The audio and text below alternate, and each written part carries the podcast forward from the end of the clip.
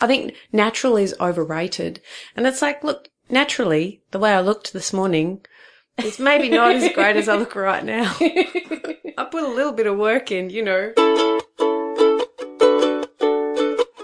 You're listening to Stand Out Get Noticed, the show that helps you communicate with confidence so you can stand out from the crowd and get noticed by all the right people. If you want to be a person of influence and achieve success in business and in life, this podcast is for you. To subscribe to the show, go to thecmethod.com. Hi there, Rockstar. I'm Christina Canters, communication skills coach, founder of the C Method, and your favorite ukulele maestro, with you here for episode 46. Thank you so much for joining me today. I really appreciate it. I am joined by a very special guest this week, communication and performance skills coach, singer and songwriter, Zerafina Zara. I was really excited to get Zerafina on the show because she, like me, is passionate about helping people to be more effective at communicating, presenting, and basically not being weird when doing so. And what's cool about Zerafina is she's also a singer and performer. So she brings this performance background into her training. And I thought it'd be really great to get that performer's perspective on public speaking and presenting. In this conversation, we talk about why being, quote, natural is not a good idea, and you shouldn't listen to the people who tell you to just be yourself. We talk about how to get feedback and know if you're doing really weird things. And we also talk about why, why we're often afraid to get out of our little square, our little invisible box we're on the stage and why you should get up and move around. Okay, so we actually start off talking in this episode about her latest album, which is called Waiting for the Rain. So when we refer to the album, that's what we're talking about. Oh, and Zerafina also gave me permission to use her music in the podcast. So that's the transition music you'll be hearing throughout this episode. I'll put links to her music in the show notes at thecmethod.com slash Zara, as in her surname Zara, Z-A-R-A, or Z-A-R-A if you're living in North America. okay. And oh, finally, when I interviewed her, Zerafina had actually been at a speakers conference and we chatted about it before the interview started. So when she mentions the people at the event and what they were doing, that's what she's referring to. Okay. Cool. Now, before we get to the interview, I just really quickly want to give a shout out to Cullen of the Eatt Radio podcast, who I met at a Silicon Beach, Melbourne meetup last week. His show is about crowdfunding and fundraising for business, and you can find it at eattmag.com, and that's eat spelled E-A-T-T. So E-A-T-T-M-A-G, eattmag.com. Cullen and I geeked out about podcasting. It was so much fun. I love meeting fellow podcasters in person. So if you're listening, Cullen, it was awesome to meet you. Okay, let's talk communication, stage presence, and not doing weird things with your hands with the very lovely Zerafina Zara. I don't travel far to find out where you are. Zerafina Zara. I gotta say, that is the coolest name I've ever heard. Thank you. Were your parents like, we've got to give her a Z name? Oh no, and I actually changed my name. Did and, you? Yeah, I did. I did. And um, the, your first name? Well, my first name is actually Elspeth, and it still is Elspeth. Okay. But when I changed my last name, I changed my middle name as well because it girlfriend had a dream that someone pointed at me and said, "Who's that?" And she said, "Oh, that that's Serafina." And I went, "There we go." It's my new middle name. And I started using it and, you know, yeah. Well, it's cool. It's definitely memorable. It has yeah. a ring to it. Yeah. Although, yeah, it's not easy to remember and it gets misspelt a lot. yeah, true. Yeah. I, I know a woman called Serafina. Ah, yeah. But I've never met someone called Zerafina yeah. with a Z. And there's a cat in the Barbie movie, apparently, a white cat called Serafina. So no way. Becoming way popular. so the Barbie movie. the Barbie movie. I never thought I'd talk about the Barbie movie on this podcast. Strange things have happened. yeah. So, so I recorded that with, um, so I got some, I got a lot of feedback on the lyric writing, although the, um, not the title track. The title track got a lot of it play on a lot, a lot for me on Triple R, but the, um, the first single was Summer Love Song and that got light rotation on Triple J and I could have gotten run over by a truck and just died happy when, I heard that getting played. I was like, oh my god, so cool. But, when um, um, where can people pick up a Um, copy iTunes. of this? iTunes. Yeah, okay. yeah. I'll put a link to this iTunes. in the show notes for the Yeah, episode so people awesome. can check that out. Yeah, cool. So that's where a lot of my understanding of language comes from. But yeah, Pat was saying, um, he said he considers it a mark of excellence if a singer can lift her hand above shoulder level. we saw this jazz group and the singer was kind of like this. Because when we're nervous, our sympathetic nervous system um, says, I'm under attack and tightens everything and tries to protect your rib cage. So Right. and I was no all the speakers yesterday, almost all of them were talking like this. So you talk So like with their elbows pinned to their side Yeah, and with penguin their hands, what do you call it? penguin arms. Penguin arms. Just smile and wave, boys. Smile and wave. okay, I get it now. It's Thunderbirds a go. But that's your sympathetic nervous system saying, I'm in front of a bunch of people. Our brain's not very well designed. So, um, and this happens for singers, you know, for public speakers, for everybody. Uh, part of our brain goes, danger, Will Robinson. And it's a bit that, you know, saying we're under attack. So let's protect ourselves. But it's unconscious. So it's not like, but we look a bit weird when we're only gesturing from the elbow up, you know, so my tip to people is get some sunlight under your armpits, you know, try and just go for Sunlight under the armpits. yeah, yeah, yeah. What about Because what when about you're when- talking to a big group of people, that's um, that's also what you want to do. You want larger gestures than if you're just having a conversation in the hallway. What about if you're speaking to a smaller group of, say, 10 people? Would you still make your gestures larger? Yeah. Or is that too much? No, I don't think it's too much. It always feels bigger. I mean, it's great to video yourself too because you always look much more awkward than um than you think. It sounds terrible, doesn't it? But, but um, you think you're looking natural, but um, but by making those larger gestures, you're also sending messages of confidence to your body, to to your brain, and to your hormone system as well. So even though you're not feeling um, like you want to do that, like you want to open up your physicality. It's more like think of belly dancers or something. You know, your most open, vulnerable position is actually your position of greatest dominance and strength too, because you're saying, "Yep, it's all there, it's open."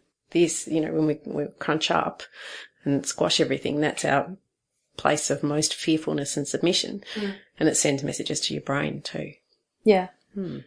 Do you believe in doing the movements that come naturally to you or actually orchestrating them to a degree? And I ask this because I did a TV presenting course oh, once yeah. and I gave feedback on to another student.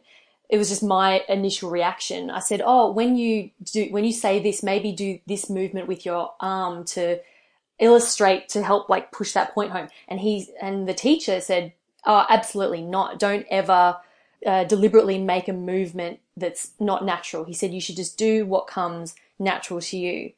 But then what with you're saying is that if you're naturally nervous, Yeah. you're gonna just be standing like a penguin, which doesn't really help. and looking awkward and weird. Yeah. And it's like, look, naturally, the way I looked this morning is maybe not as great as I look right now. I put a little bit of work in, you know, and it's kind of like, it just means that you, the best that you can be. And also people do awkward things that they don't know that they're doing. If what you're doing naturally is, um, grabbing your pants. I remember my senior teacher saying she had a student who was nervous, and when he was nervous, he'd grab his pants, and unfortunately, it just gave him this really baggy crotch. And it's like that's what came naturally to him. I think natural is overrated, and in fact, when I coach people, what people say at the other end of it is, "Oh, but you are just a natural at that," and I hear that over and over again, and it's because they've integrated that into what they're doing. But to me, it's like learning the notes. You know, you talk about ukulele playing. It's like learning the notes or learning the song before you go out and play it for other people. You wouldn't kind of go, well, it just feels natural to just to hit this. It's like driving a car, right? Yeah. At the start, it doesn't feel natural because you're still Yeah. learning how to do it. Yeah. There are so many things you need to think about. But then after a while, you it comes naturally, and you're yes. you're doing your makeup and texting someone. Okay, maybe not texting No, someone, not of course, yeah. but you you know you're driving along and doing all these things at the same time, steering Yeah. with your knees, putting on your seatbelt at the same time. Yeah, yeah. Well, you, you're able to concentrate on other activities and that's, you know, that's the thing of, of planning some things too. Also, it's not natural to us to, to choose how to use the stage space as well. It's actually natural for us to stay, um, I should find a word for it for speakers because I always said it's the singer's square meter of stage, or you know, you're kind of like, this is my zone. They pick their spot. yeah, it. and it's like one of those. I don't know what's that game where it goes zzz, if you go out of the lines, you know, those kind of things. Oh, Where you- yeah. like I know what that surgery game or something. It's like that. It's like if you move outside of that, you'll get electrocuted. Are you trying to weave along, Yeah, weave, weave yeah. that metal shape along Yeah. the, the line of thing, and if you touch it, then Yeah. you get buzzed out? Yeah, it's kind of like that. Like people forget that they actually can. You know, what happens if you walk out into the audience? What happen? I mean, there's that kind of, that space between the audience and the, um, and the performer or the person up on, on stage. And, and you have an opportunity too to walk out into the audience. You have an opportunity to be in different parts of the stage and different areas of the stage and different ways of moving behind, between different parts of the stage will create a different effect. Why do people not venture from their spot? It's just fear. It's our brain saying we're under attack. I heard some statistics saying that up until about 10,000 years ago, I think that m- maximum number of people you'd see at any one time in your, over your whole lifetime would be 150. No way. Yeah. It's like, that's not very many people. So mm. imagine if you're looking out at 150 people, your brain's going, oh my God, freak out. Right. You know, so if you so if you're to so if you're to venture closer to them or amongst them, is that making you more vulnerable? Like vulnerable from all different sides um, to, what does it attack? I'm trying to figure out like what are we actually afraid of when when we actually move around? Oh, we're, what are we afraid of? Um, f- partly it's just not having those, those kind of pathways or those choices available and open to your, to your brain. So I still do a singing gig where I do with someone who's, um, she used to do cruise ships and she's an absolute crack up and goes out into the audience and sits in people's laps and, you know, does that kind of stuff. If you're kind of used to, okay, this is how I can engage, then you'll do that. But if, but if some part of you has accepted the, unwritten rules of if I'm up on stage, then I'm here standing behind the lectern, um, and you're out there in the audience and this is how you'll behave and this is how I'll behave. There are a whole bunch of unwritten rules that you're accepting and you don't have to. So, I mean, there are some things, some difficulties with getting into the audience is that then not everyone can see you. Um, there are, I did see one speaker who I won't name. She's quite famous, but, um, who came from the back of the room and it was kind of cool. It was sort of cool because it was different, but there was a little bit of a, a why. What's your intention behind this? And I think that's the important thing about making any kind of choice on stage is what, what's your intention behind what you're doing? What kind of impact are you intending to create? And are you having the kind of impact you're hoping to? That's really that, that would be the, the main thing. Does it, you know, when you talk about authenticity, it's kind of like, well, does that work for you? Um, but it's funny because for me as a performer and someone who coaches performers, I can guarantee you that most of the things that I coach people to do will make them feel uncomfortable. Definitely make them feel uncomfortable to begin with. And I was coaching a singer last week. I was coaching a singer who was working in a, um, who was doing a show at the Butterfly Club. And we went into the space and I showed her, I videoed what she was doing from up the back of the room. Because you've always got to think of the cheap seats, like what do people see up, up the back of the room? Because we see ourselves in a really narrow frame. We see ourselves in a mirror, actually, probably in the bathroom. And, you know, it's not very far away, but noticing, okay, what do people see when they see your whole body? Um, and then being able to make some choices about how am I going to move? What do I do with my body? You know, often people, the thing that occurs to them is, what are these things at the end of my arms and what do I do with them? I do know what to do with my hand. yeah, yeah, yeah. Yeah. So, um, but doing something different than what you're used to doing is going to make you feel uncomfortable. But what makes you feel comfortable could actually make you look really weird. That's the other thing. I What do mean, you mean? well, we Oh, like standing with your arms crossed? yeah, standing with your arms crossed. Okay. Or we also self-soothe through, um, so the non-verbal communication is that, that when we feel uncomfortable, we stimulate nerve endings to help calm us down. So like a baby sucks a dummy, we do things like we'll touch our face, um, we'll touch our neck, we'll, um, touch the, the notch in, in our neck or play with a necklace, know, I do, I do, Um, I bite my knuckle bite your knuckle. when I'm sitting there just Again, pondering or Yeah. checking emails. I'll bite my knuckle if I'm I don't know, unsure of what I'm doing. Well, and what that does is it stimulates nerve endings and that helps to soothe us. It helps to calm us down. It's a pacifying act. And we have lots of nerve endings in our hands. So you'll see people rubbing their hands. So probably the most common thing I'll see is people rubbing their fingertips. So they're talking and they're rubbing their fingertips. But what that does for an audience is our brain actually has a whole lot more real estate taken up by watching faces and hands. It's a survival thing you know, is somebody friendly? Are they okay? It's just how we look at other human beings. Mm. But it means that you're looking at somebody rubbing their fingertips and it's like, it's not necessarily supporting what it is that, that you're saying. Mm. I had one singing student once who would, um, who would, um, rub her, who would hold her hands on her thighs and, um, fingers are pointers too. So because we're right. looking at hands and faces, whatever we're putting our hands on, we're pointing towards something. Okay. So, you know, and I was saying, Sophie, I'm sure Sophie wouldn't mind. Sophie, is that where you want your audience to be looking? You know, because it was just right on her crotch. So right. it's like, you know.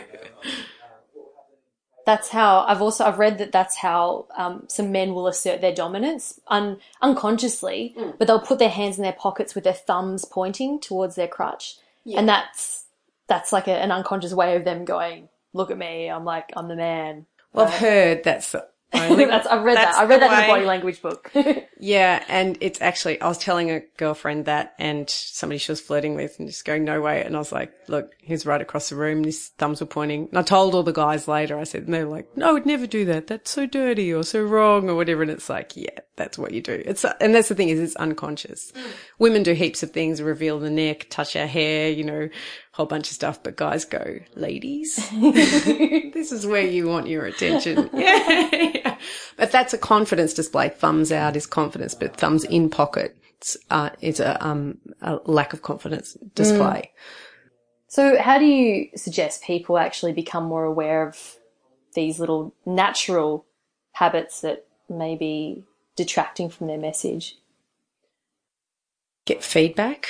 I think a lot of things you don't don't realize you're doing on your own. Or some clients that I've worked with at big companies, I've videoed them, and um, they don't realize that they're slumping in their chair. So they have um, international calls. They're part of an international company, mm. and they don't realize how they actually look when they're on video conference calls. Ah, okay. and um, so how they're holding their body, um, fidgeting. So a lot of things people will actually pick up themselves if they see if they see how they're doing it, um, and put a little pressure on too. But yeah, I, I think knowing some of the information really helps. So knowing our tendency is going to be to stick our arms to the sides of our bodies like a penguin, or knowing that um, we tend to try and soothe ourselves by um, rubbing our fingertips or holding onto clothing. So I haven't actually seen the, the you know pants grabbing one, but I see lots of particularly young women grabbing the bottom of a shirt, you know, like grabbing your own clothing or the bottom of a sleeve right. or something like that. Um, so just watching what you're doing with your your hands. Yeah and looking and looking at good presenters and noticing what do they do and you know how's that engaging me. Mm. I've seen a lot of people also like clenching their hands in front of them as well. That's weird. That's weird. Look, that's, like holding them together. And that's and... because there's somebody, you know, look, and there's a heap of misinformation out there, but that's because somebody has said you should hold onto your hands so that they don't do weird things that you're not, that you're not noticing. Yeah. Oh, like playing with a pen or yeah. Doing, those other weird things you were talking about. Yeah. So someone along the line has said, this is a way to solve this, you know, and, and I hear lots of those things of never do this or never do this. And it's a kind of a shortcut to try and help people to solve problems because if you don't know anything about it, then you know, what's going to help you. I mean, there's some, um, there's a book called Compelling People and they suggest you Imagine a ball. This is helpful. This is helpful, but I, I suppose it, it's not an always or a never. Um, but you know, they imagine holding a ball in your hand, so it can be a small ball to a larger ball oh, okay. or a beach ball. yeah, so that you've got some kind of things. But you know, for me, coaching people, I want to go beyond a beach ball and there might be a time where you want to say everybody mm. and your hands, if I'm holding a beach ball and going everybody, I look like a bit of a weirdo and I just try and make people look less weird mm. if I can. You know? Zerafina Zara, helping the world become less weird. or weirder, you Or know. weirder in your own special yeah, way. yeah. Summer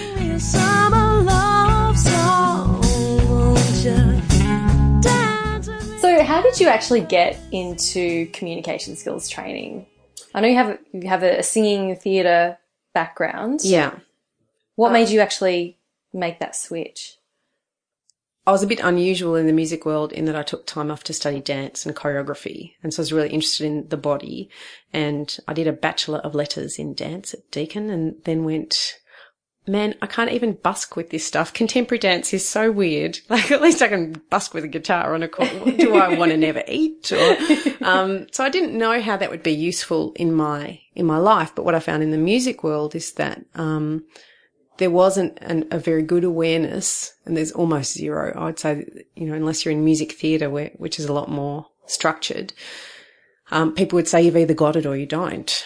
And um, and what I found that I was able to coach the singers that I was working with into let's make some choices about why you do this and um, how you might use your stage space, and let's create a moment which will be shocking or exciting. And, um, and I found invariably when they did those things and I'd be on the assessment panel with other, you know, musicians and academics and, and, and the thing that other people would say is they are just a natural.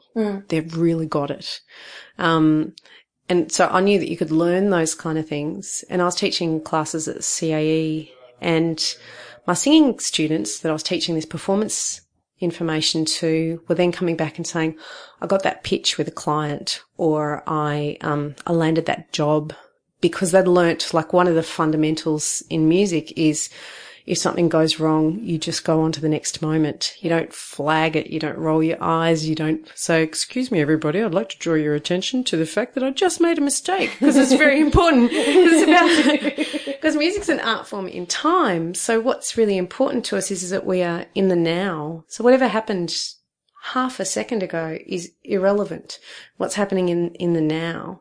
And that helped a lot of people when they were pitching, for example, or to make sure that they weren't saying, I'd like to draw your attention to the things that we don't have in this pitch. Why would you do that? Yeah, exactly. Yeah. So people, um, told me that they were, that that was having that impact on their life and that also they were being more confident or better communicators. And so, um, because I'm a nerd, uh, and have a bit of an academic background and I don't know. I just researched quite a lot over quite a lot of years about what the actual nonverbals meant. And especially in terms of performance, I wanted to know why hands up meant something different than hands down. So I could get a sense of, yes, this has a different impact on the audience. And I'd get singers to A, B it and say, what do you think? What does that feel like to you?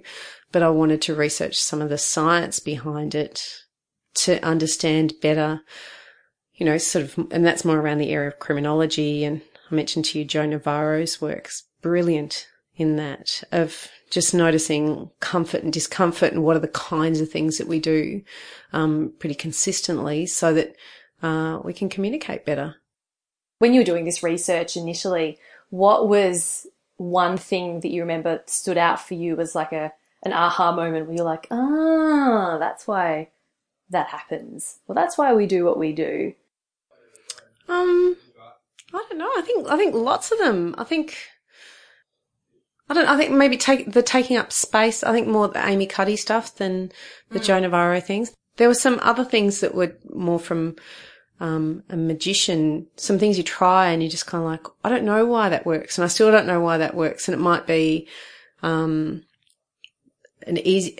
It's easier to process. In in it's I think it's called um, processing fluency. So that if things look right for us as an audience, it makes us feel safer and more comfortable. But you know, I was talking to you recently about just looking looking over the audience from the audience's left to right, which is our right to left when we're looking um, across an Yes. audience. Yeah, and that that makes a big difference. I might just explain that a little bit. So, so like just to recap for the people listening. Hmm. So when you're saying, when you're saying something and you're like gesturing with your hands in the air and going from left to right as if the way that you would read something, hmm. when you're doing that left to right, it's actually audience's right to left. Yes. So you, as the speaker, need to gesture from your right to left, which is Correct. The audience is left to right, so it's like the way that they're reading it. Yes. And that's going to make it much more easy for them to to receive that message and understand. Yeah. Yeah. Uh, that was a really good tip actually that you gave me because I I was I gave a Toastmasters speech on Monday night and one of the thing and the t- the speech was about how to create a great elevator pitch for yourself. And I was sharing some different formulas. For example saying um, I help blank do blank. Like that's one way you can explain what you do. And I was using my hands to write to to be like I help blank and like drawing with my fingers like a blank do blank. And I made sure that I went from my right to my left because Yeah. that's something that I would not have naturally coming back to this Yeah. again I would have natural not not have naturally done that. Yes. and I had to make that conscious deliberate effort to do that but that would have made my speech more effective Absolutely. And it's not that anyone really notices, except for me, unless I'm in the audience. I'm like, well, we're going backwards. left right. but, um, and it's not that people don't, uh, it's not that people notice it, but it's, um, this idea of processing fluency. So, um, we feel better about things that are easier to understand. So whenever people hear my name, Zerafina, often they'll think my name is Sarah or I'm introducing myself as Serafina because Right. that processes, they're familiar with that, that processes. And if that were actually my name, that would make people happier.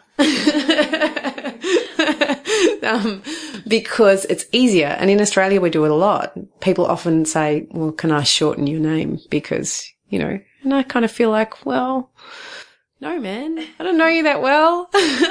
but in terms of processing fluency, that's, um, is it makes things easier to process. And I'm imagining, I don't know the research behind it, but I'm imagining that when you're presenting and you're gesturing to your right to left, so left to right for your audience, it just improves that processing fluency. It's, it seems normal and natural and it just makes it a little bit easier and more comfortable for your audience. So you're not pulling them out at the moment where part of their brain is having to go, okay, so what they actually mean. So what I'm seeing is this, but what they mean is backwards from, from that. And I work with, um, politicians sometimes, which is super fun.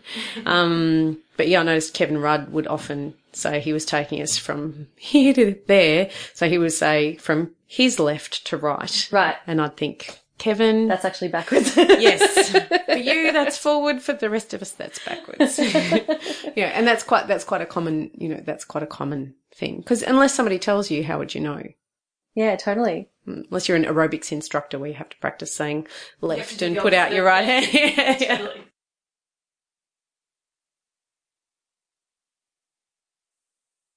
we're at the start of 2016 what's in store for you Zerafina for this for this year or for the first half of the year because I know you've got you do a lot of things because you perform because not mm-hmm. only do you coach people with in speaking and performance you also perform yourself yes. hence and hence the you write songs hence the album Yeah. so you know what do you what's your focus for for the next for the for the future I've got lots of things on. It's kind of, I don't know, it just doesn't gel with, me that, you know, do one thing and focus on one thing. I, I don't think that's who, who I am. So music wise, I'm writing a new EP and that album, Waiting for the Rain, was produced by, um, Pete Luscombe, who's Paul Kelly's drummer. So I'm thinking about, do I work with Pete again or do I want to take a different, a, a different kind of, do I want to find different kinds of collaborators? Um, so that's music. I'm also doing some things in the music industry. So a couple of record labels, working with some of their performers. Um, because again, there's not that information out there. I went to a major record company to see what they were saying to people and they had an artist saying, just be yourself. And after the conversation we've just had, I'm kind of like, wow, there's a bit more. There's, Yeah. there's, there's a bit more you can do than that. There are ways you can make choices before you go on stage that will make you much more powerful, connected, exciting, you know, just create moments. And uh, I've got some work with politicians coming up and hopefully some more corporates. And I think I'm really, my focus in that world is just helping people to be more confident, just more confident in the world because when you communicate better, you connect better with other human beings and it makes you have better relationships. So, you know, beyond the, the thing of being more successful in your business, you also feel like, I feel like a lot of these things are kind of like the rule book. I wish I'd had at high school or something. You know, you just feel like, I feel like everybody gets this stuff and I'm just, somebody hasn't given me the book, you know?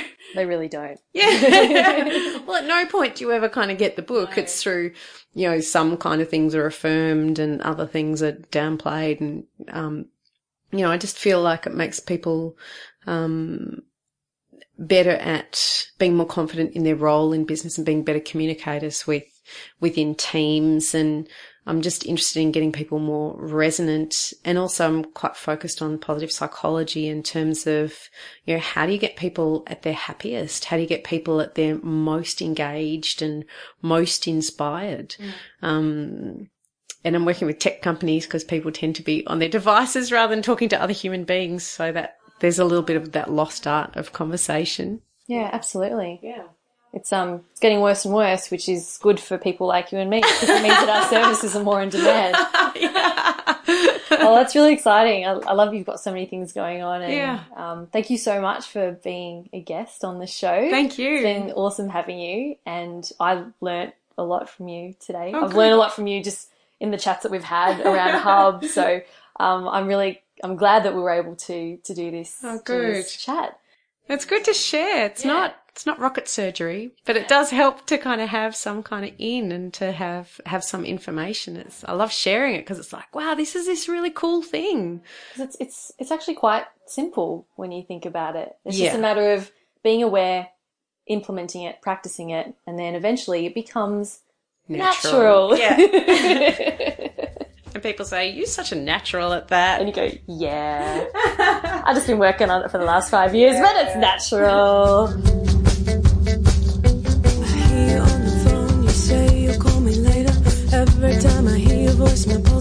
Big thanks again to Zerafina Zara for joining me on the show this week and for letting me use her music throughout the show.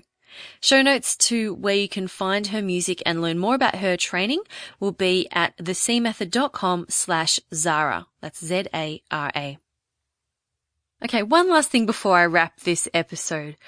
I'd really like your help. Would that be okay? Here's the thing. I'm having a subscriber competition with my friend George Siosi Samuels. He hosts the It Will Come show, and I'm not going to give you the link because I don't want you to go to his website, but we're having a, a subscriber uh, competition where we're both trying to get to 500 subscribers. We'll see who gets to 500 subscribers the quickest. I now I'm currently at 384 and I think I am leading George, which is cool.